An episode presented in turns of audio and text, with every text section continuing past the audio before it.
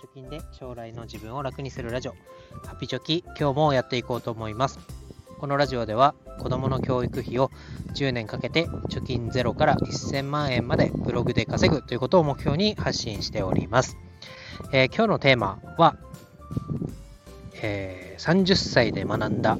銀行残高3万円になった時の教訓ということで、えー、話していきたいと思います。まあ、30歳で銀行残高3万円ってどんなやばいやつだと、えー、思う方もいると思いますけれども、まあ、現在進行形で今、ちょうどね、クレジットカードの引き落としが来て3万円になってしまいましたと。まあ、いろいろ言い訳はあるんですけど、その、まあ、今、現状学んだことっていうのを3つ挙げて話していきたいと思います。えー、1つはですね、まあ、声に出したり文字にすると当たり前なんですけど、入ってくる以上にお金を使わない。2つ目は、えボーナスはないと思えと。ないものと思え。え3つ目は、え50万円ぐらいは現金で持っておけということです。え1つ目の、え入ってくる以上に使わない。お金を使わないということ。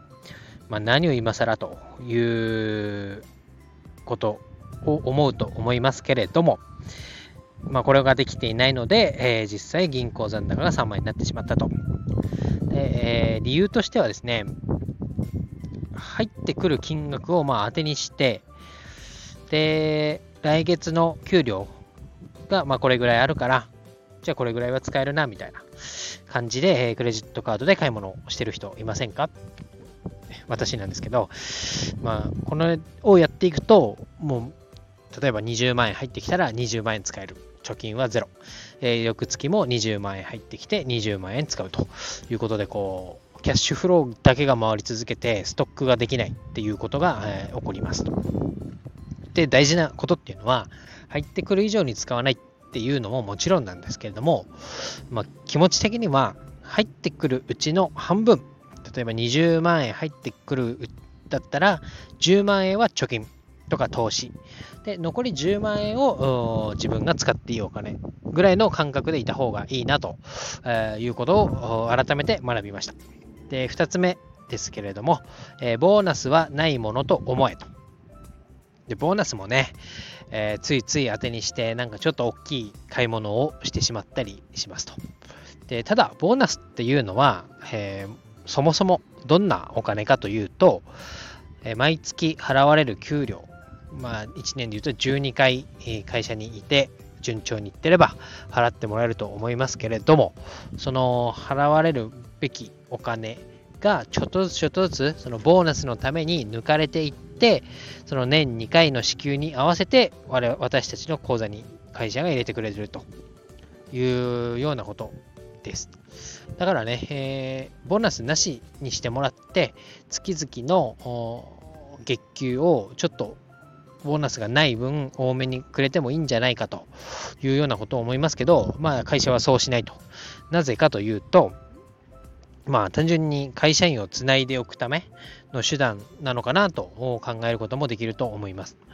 で、大体こう、私前社、あ前社というか2社目なんですけど、その1個前の会社で感じていたことっていうのは、なんかこう辞めたいなと思っていたと。で、えー、ただ、ボーナス時期が近づいてくる。そうなると、ボーナス前に辞めますと上司に言うと、そのボーナスの時に、えー、もらえる金額が減らされるというのを聞いていたので、じゃあ、とりあえずボーナスもらってから辞めようって言おうって思って働きます。で、実際ボーナスがもらえたと。そしたらちょっとこう、財布もあったかくなるし、気持ちもあったかくなるみたいな感じで、まあ、じゃあもうちょっと頑張ってみるかと思うわけですよね。で、えー、まあ、働いていくと、いや、やっぱりやめようと。この仕事いつまで続けてもダメだということでやめようと思うと、またボーナスの時期が来るわけですよ。ちょうどよく。で、じゃあまたボーナスね、えー、減らされるから、ボーナスもらったらやめようって言おうっていうふうに思ってて、またボーナスをもらって、えー、ちょっとほっこりをして、じゃあちょっと頑張ってみるかというような繰り返しで私7年ぐらい働いてましたけど、まあそうやってね、会社に金でつなぎ止められてるだけだと。まあ今、会社が存続してるだけいいんじゃんって思うかもしれませんけど、まあ仕組みとしてはそんな感じですかね。えー、金で、えー、引き止められてるだけだよということで、まあボーナスはね、もう考えないで。で、えー、当てにして買い物をしたら会社の思うツボですと。一生こう雇われ続け働き続け働かせられ続け働かせられます働か続けられ働きわからん雇われたまんまですと飼いならされたままですということですで3つ目えー、50万円は現金で持っておけということです。で、この50万っていうのは、まあ、何の根拠もない50万ですけど、大体、えー、投資の本とかで言われてるのは、生活防衛資金といって、えー、生活費の半年から1年分は現金で持っておくと安心だよということが言われてます。まあ、生活費って何だというと、家賃とか、えー、光熱費とか、通信費とか、携帯代とか、えその辺もろもろ含めて、例えば10万円ってことはないか、まあ、20万円ぐらいが、生活にかかるお金だということがあったら、その半年分、6ヶ月分だと120万円、1年分だと、いくらだ ?240 万円かな？は、え、現金で持っておきなさいよと。えー、いうことが言われてます。まあ、少なくとも50万は口座にね、入れておかないと、何かあった時にニッチもサッチもいかなくなるよというのを今回経験しました。で、たとえね、えー、なんだ、今で言ったら、銀行にただ預けてても、年金利が0.001%で100万円預けてても10円にしかならないよとか、えー、近近頃の円安で円の価値が下がってるから、えどんどん銀行に預けている日本円は目減りしてますよっていう話はちらほら聞こえてくると思いますけれども、えー、今の私の現状としてはいくらそのね、証券口座に300万円、400万円あったとしても、すぐ、今使いたいお金で、え、引き出せるかって言ったら、そうもいかないっていうのを、えー、痛感しております。まあ、目減りするよとか、えー、増えないよと言われていても、すぐに何かあった時に手元に、え用意ができるお金っていうのはやっぱり、え用意しとかないと心がぐらつく原因となりますので、やっぱり銀行口座にある程度の現金、すぐ引き出せるお金っていうのを持っておいた方がいいなということを感じております。ただね、えー、この